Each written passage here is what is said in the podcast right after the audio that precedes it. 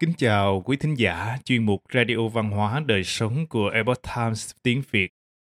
Hôm nay, chúng tôi hân hạnh gửi đến quý thính giả phần 3 bài viết về Lý Long Tường của tác giả Minh Bảo, mang tên Lý Long Tường vị bạch mã hoàng tử đánh bại quân Mông Cổ trên xứ Cao Ly phần 3. Mời quý vị cùng lắng nghe. Gia tộc truyền thừa 800 năm, nhân tài lớp lớp Lý Long Tường có hai người con trai trên đất Cao Ly, sau này đều làm quan cho triều đình. Hậu duệ của Lý Long Tường là một danh gia vọng tộc ở Hàn Quốc, từng nhiều đời làm quan to trong triều. Được ca ngợi là những người trung nghĩa khi triều đại ở Cao Ly thay đổi. Trong họ có hai vị hiền sĩ giữ lòng trung với vua cũ về quê quy ẩn.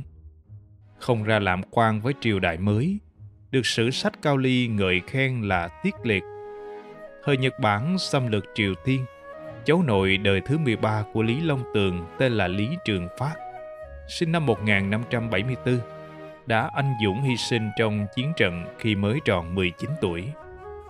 Hiện vẫn còn di tích tại Trung Hiếu Đường ở huyện Bông Qua, Hàn Quốc. Và đó là chưa tính đến những văn thần võ tướng xuất thân từ giảng võ đường của Hoa Sơn Lý Thị suốt mấy trăm năm. Thời hiện đại trong dòng Hoa Sơn Lý Thị còn có Tổng thống Lý Thừa Vãn, vị tổng thống đầu tiên của Đại Hàn Dân Quốc. Trong chuyến viếng thăm Sài Gòn ngày 6 tháng 11 năm 1958, ông đã nói Tổ tiên tôi là người Việt Nam đấy. Câu nói này hồi đó được báo chí Sài Gòn đăng tải rầm rộ trên trang nhất. Ông chính là cháu đời thứ 25 của Lý Long Tường. Gia phả của họ Lý Hoa Sơn lại chia làm hai nhánh rẽ trải qua cuộc chiến Triều Tiên năm 1950 đến năm 1953. Một nhánh đi từ Hoa Sơn xuống Hàn Quốc ngày nay, định cư tại vùng Andong và Bông Qua, gần thành phố Daegu, có khoảng 4.000 người. Nhánh còn lại ở Bắc Triều Tiên còn khoảng 1.500 hộ. Bao giờ rừng bán hết cây, tàu kê hết nước, lý này lại về. Lời sấm truyền hàng trăm năm đã được ứng nghiệm sau 768 năm kể từ ngày Lý Long Tường đặt chân lên Cao Ly. Rừng bán giờ đã thành đồng ruộng xanh ngắt. Ngòi tàu khê giờ cạn trơ không còn nữa. Cũng đã đến lúc những cánh chim xa quê được quay trở về với quê cha đất tổ. Ngày 18 tháng 5 năm 1994, Lý Sương Căng Hậu duệ đời thứ 31 chính là người họ Lý đầu tiên thực hiện sứ mệnh tổ tiên. Đã làm lễ cúng bái tổ tiên ở nơi thờ cúng tám vị vua nhà Lý ở thị xã Từ Sơn, Bắc Ninh.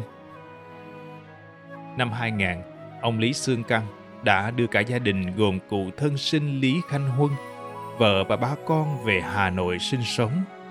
Cậu con trai út sinh ra vào năm ông về thăm quê nên đặt tên là Lý Quốc Việt. Ngoài gia đình ông Lý Sương Căng, một hậu duệ khác nổi tiếng tại Seoul là ông Lý Hy Luận, chủ tịch cộng đồng họ Lý xuất thân từ Hoa Sơn, cựu tổng giám đốc tập đoàn xây dựng lớn Buyon, đồng thời tham gia tập đoàn công nghiệp chế tạo Hyundai, cũng có nhiều đóng góp xây dựng kinh tế ở Việt Nam.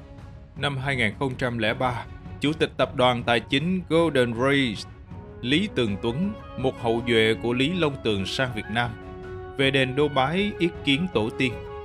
Năm 2006, ông thành lập văn phòng đại diện ở Hà Nội. Năm 2008, ông được vinh danh là một trong những nhà tài trợ lớn nhất của châu Á.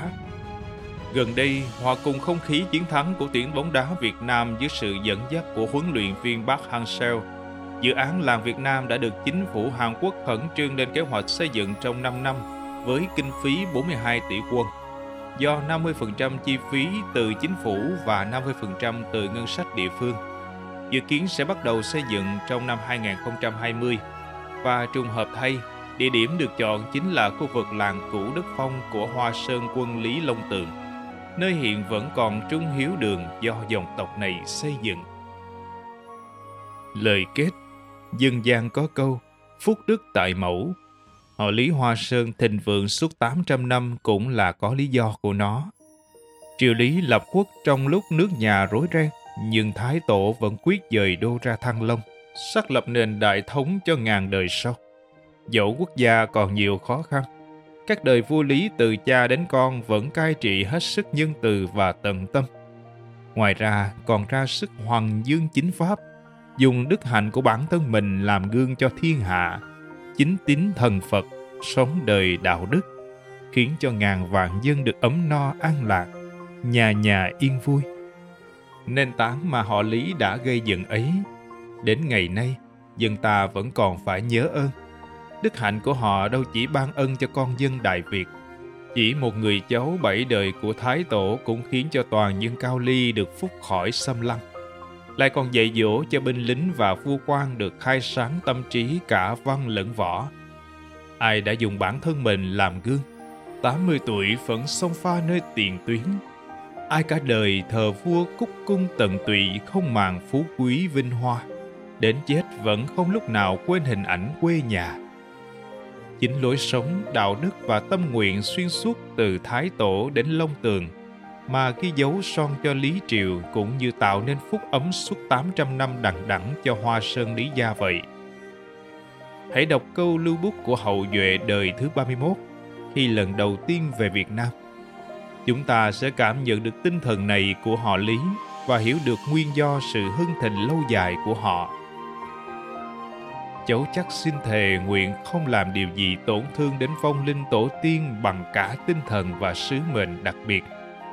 Lưu bút của ông Lý Sương Căn, Chủ tịch Ủy ban người họ Lý gốc Việt ở Hàn Quốc, ghi trong sổ lưu niệm tại đền Lý Bắc Đế năm 1994.